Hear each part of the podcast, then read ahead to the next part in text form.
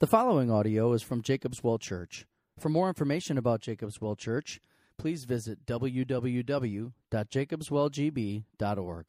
And yet, throughout Scripture, it points back to the Ten Commandments and says things like these laws are better than gold, more precious than gold, sweeter than honey, that the laws of God actually revive our soul. And so, our desire is not only to intellectually understand these laws, but to love them as a good gift from a gracious God. The first week we looked at the three categories of the law being civil, ceremonial, and moral.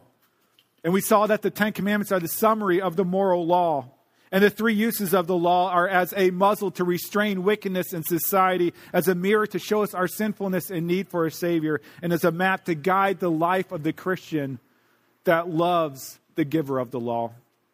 Last week, Chad preached on the first commandment reminding us that our worship is exclu- to be exclusively towards the Lord God, that our worship is an expression of our love towards God, and our worship is a demonstration of trust towards the Lord God. And so today we move on to the second commandment. But we're going to start back in verse 1 of Exodus 20, both to remind us of the context of Israel's salvation, but also that we might remember the laws as we go along and remind ourselves of the first law. So we're going to focus on 4 through 6 today, but we're going to start in Exodus 20, verse 1. Exodus 20, verse 1. And God spoke all these words, saying, I am the Lord your God, who brought you out of the land of Egypt, out of the house of slavery. You shall have no other gods before me. You shall not make for yourself a carved image of any likeness of anything that is in heaven above, or that is in earth beneath, or that is in the water underneath the earth. You shall not bow down to them or serve them. For I, the Lord your God, am a jealous God, visiting the iniquity of the father on the children to the third and fourth generation of those who hate me but showing steadfast love to thousands of those who love me and keep my commandments. Let's pray. Lord, as we come to your word, as we come to the second commandment today, we pray that your spirit would work in our hearts, that it might refresh our souls. And we pray this in Jesus' name. Amen. This past week, I was listening to a sermon by another preacher and he shared a story of how he went over to India to be a part of a pastor's conference, to speak at a pastor's conference. And so he flew over to India and then he took some form of transportation out into the very rural areas. He got off the bus and he, he saw people plowing with oxen and things of that sort. And it was almost like being transported back 2,000 years ago. As he walked through the, the village, he noticed all of these shrines that were set up to the various local deities. He went into one of these shrines, and there were chicken parts spread throughout the entire shrine. This little shack, and there were legs over here, heads over here, wings over here, and there was blood everywhere. And they sacrificed these chickens in hopes of getting the favor of the local deity, whether it be for their crops or for their health or whatever it might be. And he said these shrines were everywhere. Well, finally, he made it to the pastor's conference and the pastors were made up of people who used to be witch doctors and things of that sort. And he started to talk to one of the pastor's wives who used to be Hindu. And she asked him, Is this your first time to India? And he said, Yes.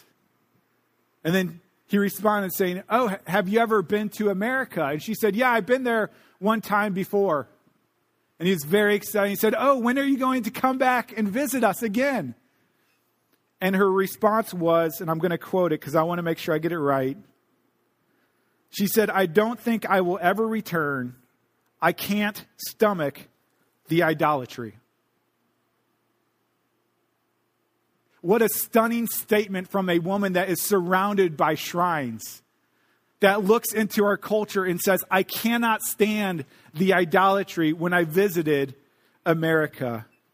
You know, when we read the commandment forbidding graven images, we so often think that that command does not apply to us because we don't have little statues in our house that we bow down and worship to. But this woman in a foreign culture, surrounded by animal sacrifices, able to look into our culture and say, I cannot stomach the idolatry. You know, it is always easier to see the idolatry of another country, isn't it? As a matter of fact, it's always easier to see the idolatry in another person than it is to see in ourselves. And yet today we are reminded that idolatry is a temptation and a sin in all of our hearts. And God addresses it through the second commandment. And so there are three things I want to draw our attention to in the second commandment, verses 4 through 6. The first is the prohibitions of the second commandment. What does it command us not to do? The second is the penalty of the second commandment. If we violate the second commandment, what are the consequences? And thirdly, the promise of the second commandment. If we are faithful to keep it, faithful to pursue it, what is the blessing that comes with it? So, first, let's look at the prohibition of the second commandment, and we'll spend most of our time on this first main point. Look at verse 4 with me. The Lord God says, You shall not make for yourself a carved image or any likeness of anything that is in heaven above, or that is in the earth beneath, or that is in the water under the, under the earth. You shall not bow down to them or serve them. In this commandment, the Lord prohibits the use of idols, both as objects of our worship, and we're going to talk about this, both as objects of our worship, but also mediators of our worship. And so let's look at the first one. The second commandment prohibits idols as the objects of our worship. Israel had just left Egypt.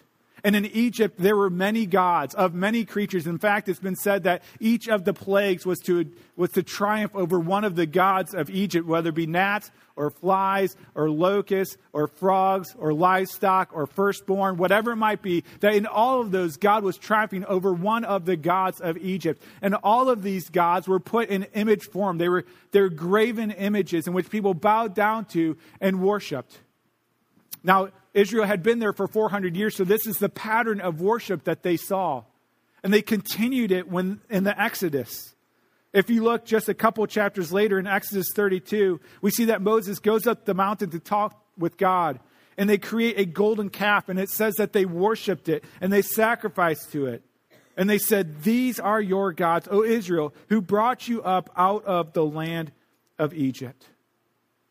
In the second commandment, God refuses not only to be reduced to a statue, but to be replaced by any part of his creation, whether that be birds in the sky, people of the earth, or animals of the sea.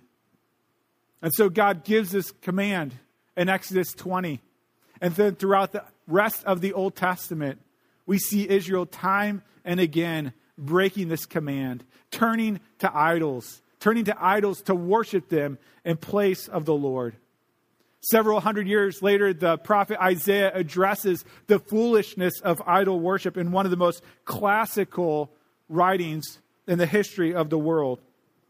In Isaiah 44, he says this He says, The ironsmith takes a cutting tool and works it over the coals. He fashions it with hammers and works it with his strong arm. He becomes hungry and his strength fails. He drinks no water and is faint. The carpenter stretches a line. He marks it out with a pencil. He shapes it with planes and marks it with a compass. He shapes it into the figure of a man, with the beauty of a man, to dwell in a house. What Isaiah is describing is the silliness of creating, of worshiping God that you have created instead of worshiping God that has created you. He goes on and says, he cuts down cedars, or he chooses a cypress tree or an oak and lets it grow strong among the trees of the forest. He plants a cedar and the rain nourishes it. Then it becomes fuel for a man. He takes a part of it and warms himself. He kindles a fire and bakes bread. Also, he makes a god and worships it. He makes it an idol and falls down before it. Half of it he burns in the fire. Over the half he eats meat. He roasts it and is satisfied. Also, he warms himself and says, Aha, I am warm. I have seen the fire. And the rest of it, the wood or whatever it might be, he makes into a god, his idol, and falls down to it and worships it. He prays to it and says, Deliver me, for you are my God. You know, we may look at this passage and think we have gotten beyond that. That is such a primitive thing for people to create these little idols and worship them. But it's a pattern that is in all of our hearts, a desire to worship something that is tangible, touchable, seeable. In Romans 1, we read that we exchange the truth about God for a lie and we worship and serve the creature rather than the creator. You know, it's interesting. Less than 10 miles from my house in Champion, Wisconsin, there is a shrine. And it is designated the first holy site in the USA, and I think maybe the only holy site in the USA dedicated by the Vatican. And I actually have some pictures here that I pulled up this week. Did this cut off? Am I good? You can see here in 2011 when it was dedicated this holy place, you can see the mass of people heading out to the shrine and you can see them bowing down to worship and pray to Mary. And the irony of this, according to Isaiah, is that they take this mix of concrete, right? And out of half of that concrete, you create for yourself a graven image. And out of the other half, you patch your driveway. And the question is, which one are you supposed to worship? Or you take porcelain, a batch of porcelain. I don't know how porcelain works, but you take half of that batch of porcelain and you create a graven image. You create a God to worship. And with the other half, you create your kitchen sink. And so he's showing how silly it is to create these graven images and to worship the things that you have made instead of worshiping the God who has made you. Now, my goal, just to be clear, is not to beat up on Catholics. I know many Catholic brothers and sisters that love the Lord who I will be worshiping with in heaven. But I do think this is a grave error in the church to worship graven images in place of the one true God. And we can't judge those in the Catholic Church because we too are guilty of worshiping created images. Maybe not graven images like this, but images of God in our heart or things that we set up as a God in our heart, an idol in our heart. You know, each of these commandments are not just to be obeyed externally, but also deep down in our heart. You know, it's so interesting. The book of First John ends with John warning Christians. Christians. He says, Little children, keep yourself from idols. Every person, you included, your family included, your coworkers and workers and friends included, every person was created to worship. A matter of fact, we cannot not worship. We worship every second of every day. And so the question isn't if you will worship or not worship. The question is who or what will you worship every second of every day?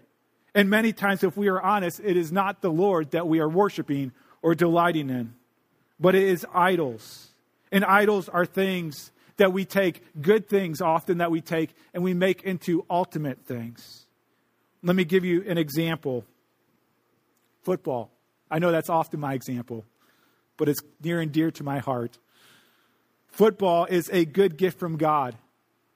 But it has been said, I think rightfully so, that the largest church in Wisconsin only meets eight times a year, and it's down at Lambeau Field.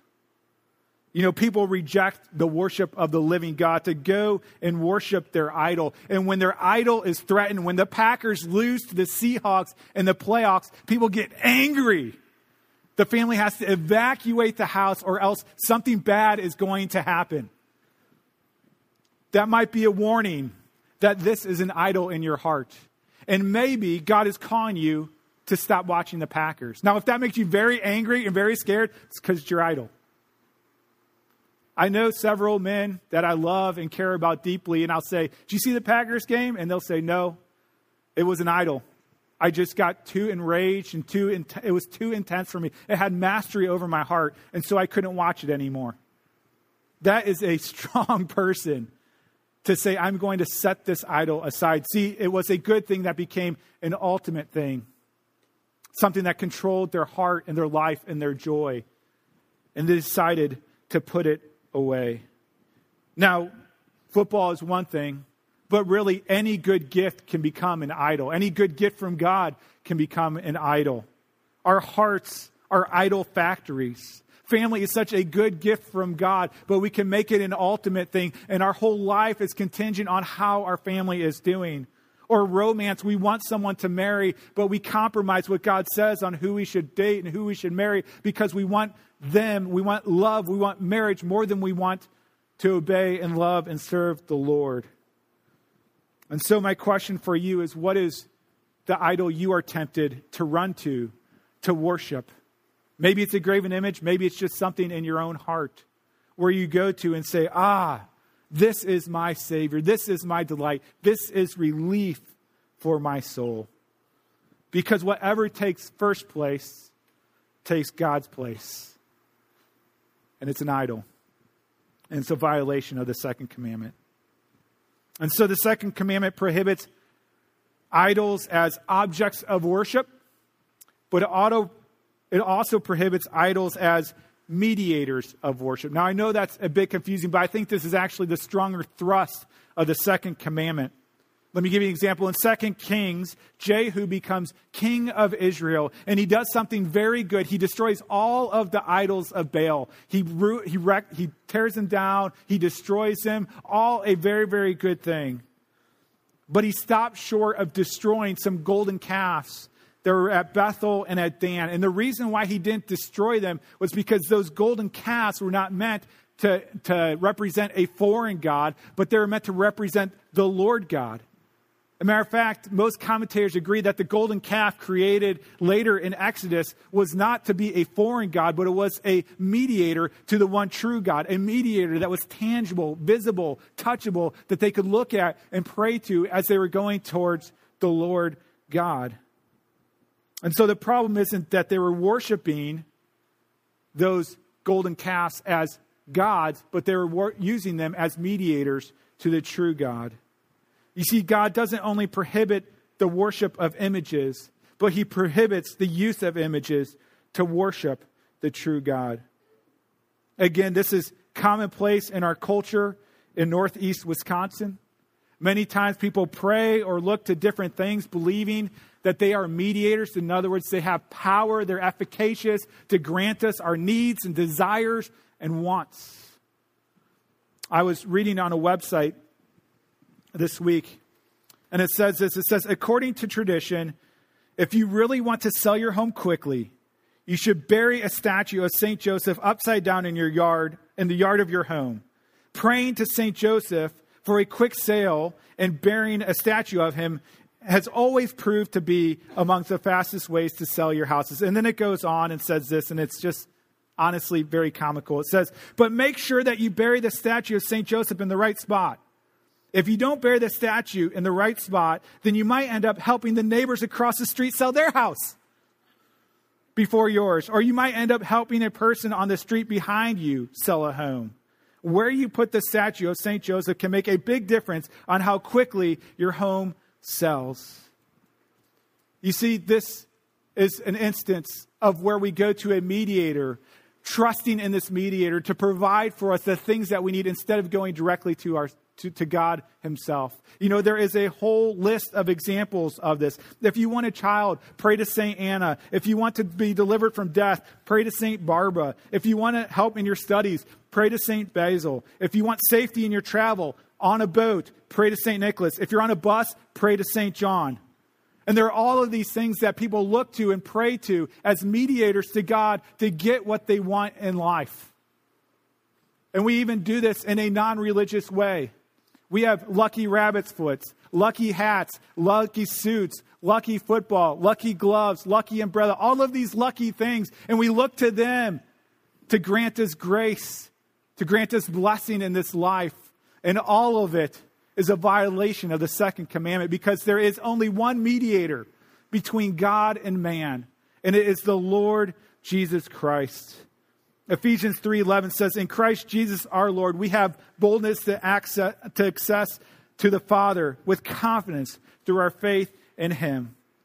We must not turn to idols as objects of worship nor must we nor shall we turn to mediators to answer our prayers, to access the Father. There is only one mediator, and it is the Lord Jesus Christ. Now, I have to go on a tangent here very quickly because if you look to my left, your right, you will notice there is a cross. And the question is, isn't that a graven image? It's in the context of a worship service. Isn't this what the second command is prohibiting? And I don't think it is, and I'll explain why. Later in the same book of Exodus, God gives instructions in creating the tabernacle, the place where people gather to worship God. And it says this in Exodus 31 The Lord said to Moses, See, I have called by name Bezalel the son of Uri, son of Hur, of the tribe of Judah. And I have filled him with the Spirit of God, with ability and intelligence, with knowledge and all craftsmanship, to devise artistic designs, to work in gold, silver, and bronze, in cutting stone for setting, and in carving wood, to work in every craft. You see, God gave these men the Holy Spirit that they might craft artwork for the temple, for the place of worship, including cherubim that sat on the mercy seat, these winged animals from heaven. But here is the difference, and this is the critical difference, is that these were not objects of worship, nor were they mediators of worship, but they were reminders of the glory of the one that we do worship when we gather here and we see the cross, we must not bow down to the cross. We must not worship the cross. We must not pray to the cross.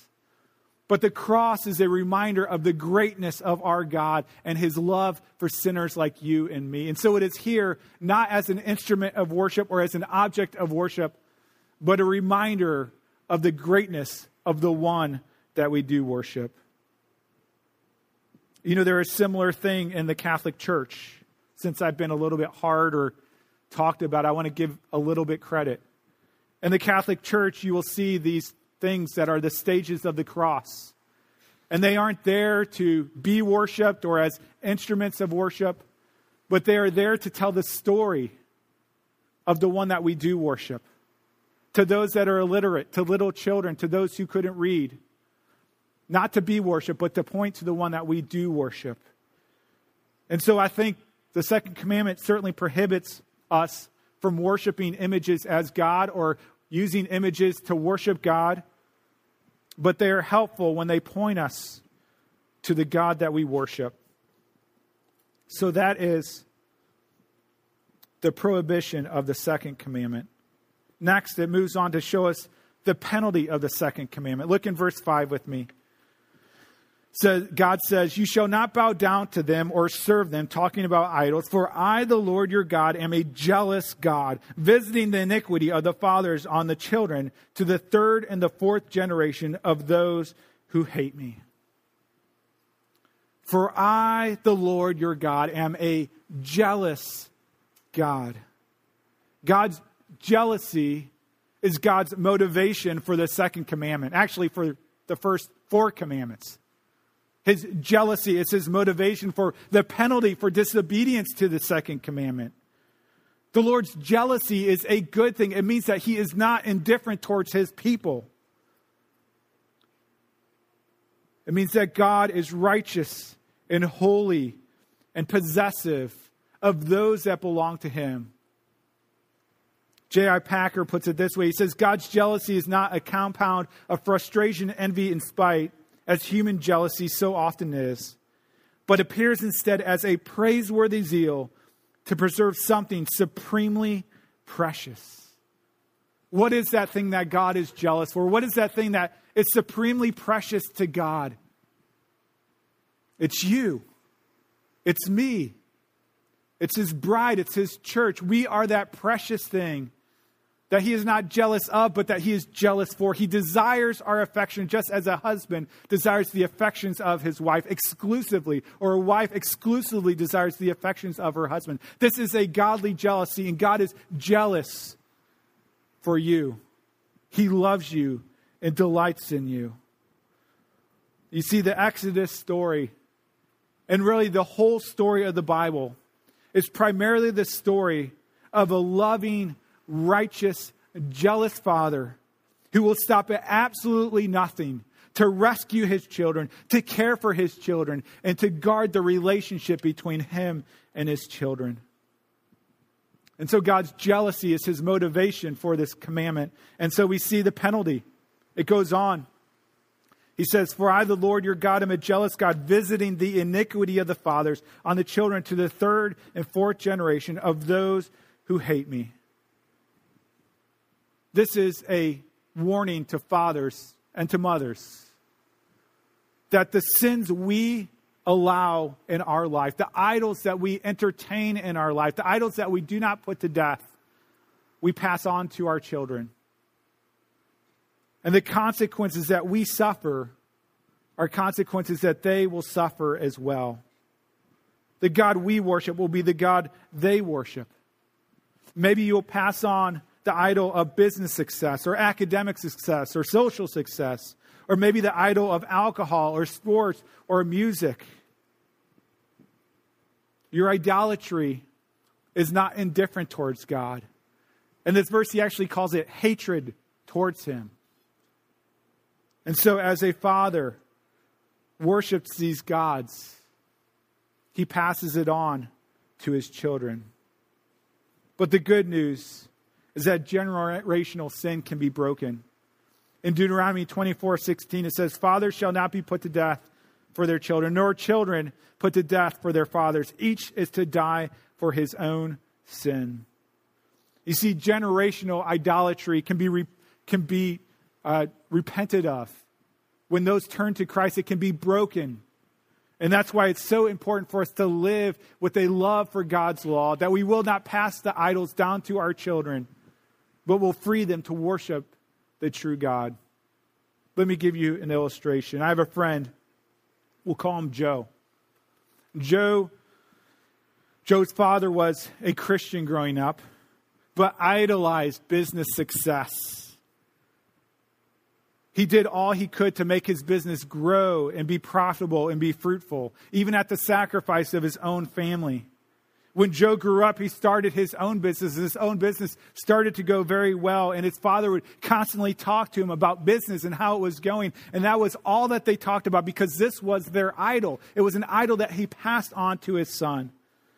But through the mercy and grace of God, my friend Joe realized that this was not helpful for him, it wasn't helpful for his father, and it certainly wasn't helpful for his children. And so he repented to God for this idolatry. And he broke the generational sin, vowing not to pass it on to his own children. And what is more is I got to see Joe's own father repent of that idol himself and say, I know this was an idol in my life and it was wrong and I am sorry. And Lord, forgive me. Joe, forgive me. It is so important, not just for you, but for your children and your children's children and your children's children's children, that you deal with the idols of your heart now, that you don't pass this on to future generations. And so, the penalty of the second commandment is the natural outcome of our idolatry. The Lord is jealous for us, He loves us, and he desires our sole worship to him alone. So we've looked at the prohibition of the second commandment and the penalty of the second commandment. Finally, let's look at the promise of the second commandment. Verse 6 But showing steadfast love to thousands of those who love me and keep my commandments. Notice the contrast between the punishment and the promise. And the punishment, he says that he will punish to the third and fourth generation, but the promise is he will pour out his love upon thousands of those who love him and obey his commandments.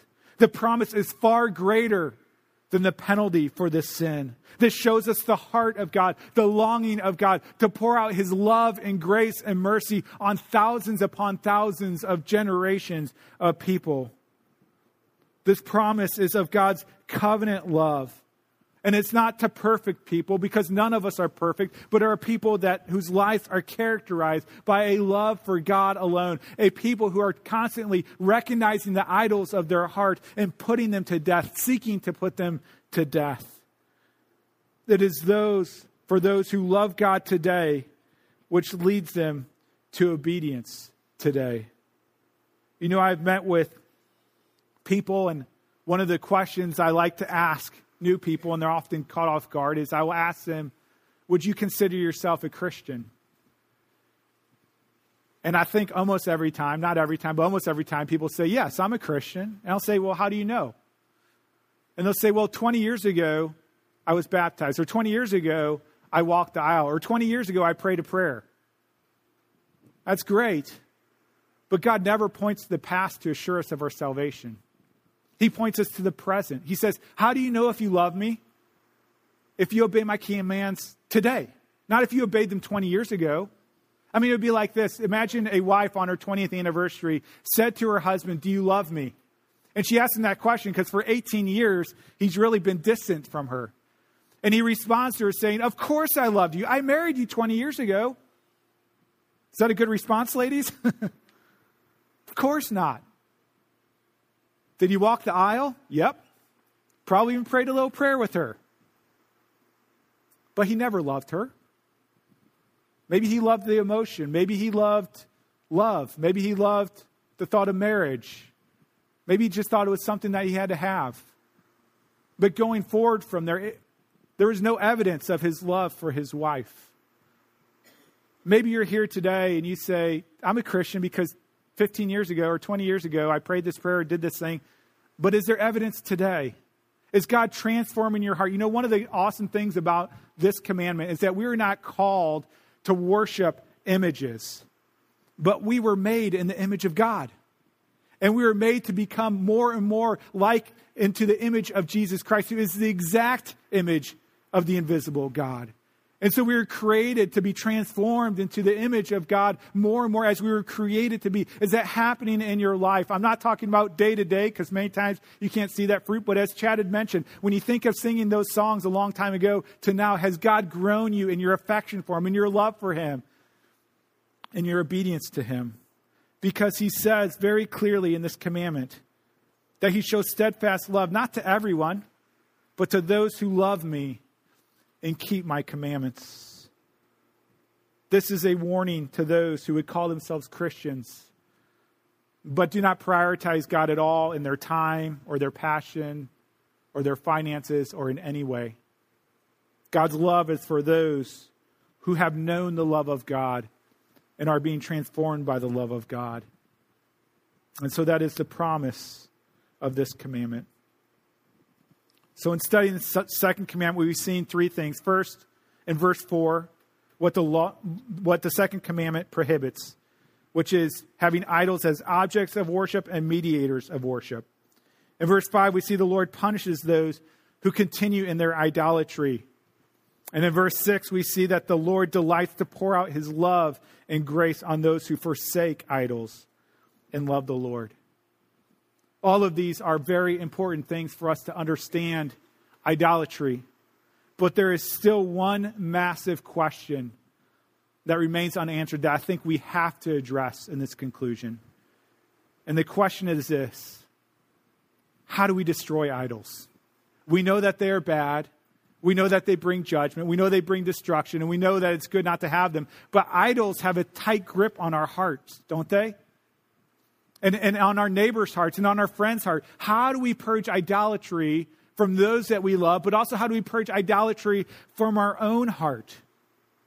And really, the answer is consistent throughout Scripture on how we purge the idols of our heart. And there are many places that we could go, but I want to look at Acts chapter 17. And I'll try to shorten this a little bit, but it's very telling on how we are to purge the idols of our hearts. In Acts 17, verse 16, we read, now, while Paul was waiting for them, he was waiting for Timothy and Silas. While Paul was waiting for them at Athens, his spirit was provoked within him as he saw that the city was full of idols. And so, what does Paul do? Does Paul take a baseball bat and start clubbing all the idols? How does he get rid of the idols? It continues. So he reasoned in the synagogue with the Jews and the devout persons, and in the marketplace every day with those who happened to be there. Skip down to verse 22 if you're reading along, and we're going to see Paul's tactic in his argument and his discussion to dethrone idols. It says this So Paul, standing in the midst of the Areopagus, said, Men of Athens, I perceive that in every way you are very religious. He's complimenting them. For as I passed along and observed the objects of your worship, I found also an altar with this inscription To the unknown God. What therefore you worship as unknown, this I proclaim to you the God who made the world and everything in it, being Lord of heaven and earth, does not live in temples made by man, nor is he served by human hands as though he needed anything, since he himself gives to all mankind life and breath and everything. Do you see what Paul is doing? Paul is telling them he's not going around and he's not he's not shaming them for their idolatry. What he's doing is he's actually comparing their God to his God. This is really the solution to idolatry. The solution is to dare to compare, to compare their God with the true God, to dare to compare the idols of your heart with the true God. And so he goes on and he tells them that the Lord is greater because he created the world, that he sustains it, that he's given men breath and life. And as it continues, he talks about how he is sovereign over all things and how he has made us his children. And then in verse 29, it says, Being then God's offspring, we ought not to think that the divine being is like gold or silver or stone, an image formed by the art and imagination of men. And then he goes on, and at the end of it, it tells us that many thought that he was a fool, that many dismissed his argument but some trusted in Christ as their Savior. The way we purge idolatry from our heart is by comparing the facts, by comparing the gods, and seeing which one is greater. Let me end with this illustration. When I was little, I used to have to trim grass along my house with those hand clippers. Any of you remember those? They're like large scissors. Usually they're rusty, didn't work very good, and you were on your knees for hours trimming around the house. And you'd be there with two hands, and it was painful and it was arduous. It was, it was awful. Well, when I got to high school, I was introduced to a gas powered trimmer, which was pretty awesome.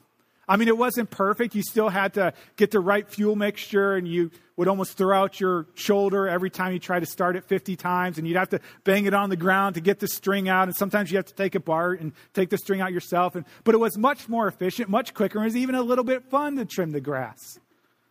And so, never again would I go back to those hand clippers. It would be ridiculous to do so. Well, then, last year, I was introduced to a battery operated trimmer. I was skeptical. I thought, what can this thing do? But someone said it was great, and so I bought it. And this thing is wonderful. It is the trimmer I've always hoped for and dreamed of. It is light, it is efficient, the batteries last forever. I mean, one of the greatest things is it's so easy to use that my kids can use it, which is like one of the biggest benefits. And the coolest thing is the string, you know, that you have to bang on the grass and create those circles to it, it does it itself. It reads how long the string is and it, it spins it out so that you have enough string to trim along your house. And here's the point is that when I compare the gas weed whacker to the hand one, it paled in comparison. And when I got to the lecture one, it, it was far greater than the gas weed whacker. When you compare our God to the idol of your heart, when you compare our God to the graven images in your neighbor's yard, when you compare our God to any other thing that claims dominion on people's life, he wins all the time. He is far superior. You don't need to go around and you don't need to go around and shame people. All you simply need to do is tell them how great your God is. When you are tempted to idolatry, if you know what that is, it's good. It's good that you know what that is, that you can attack it. When you're tempted to idolatry, ask yourself these questions Did this God love me so much that he sent his son to die for me? No. Did this God give me life and breath and joy? No. Does this God care for me and sustain me? Is this God jealous for me to be with me for all eternity? No. You see, the way that we purge idols from our heart is we compare. We look at the truth, we look at reality, and we're reminded that our God is far greater than any other God. Let's pray. Lord, we come this morning, confessing that we do entertain idols in our hearts. We do chase after other things, Lord. And I pray that when we come to that point where the idol is right in front of us, where we are tempted to dive in, to devour, to enjoy, and to worship it, that we would compare you to this God, that we would know the greatness and glory and grace and love that you have shown to us through your Son, Jesus Christ. And that it would purge the idols from our heart, that we might be free and that our children might be free and our grandchildren might be free for your glory and for our good. And we pray this in Christ's name. Amen.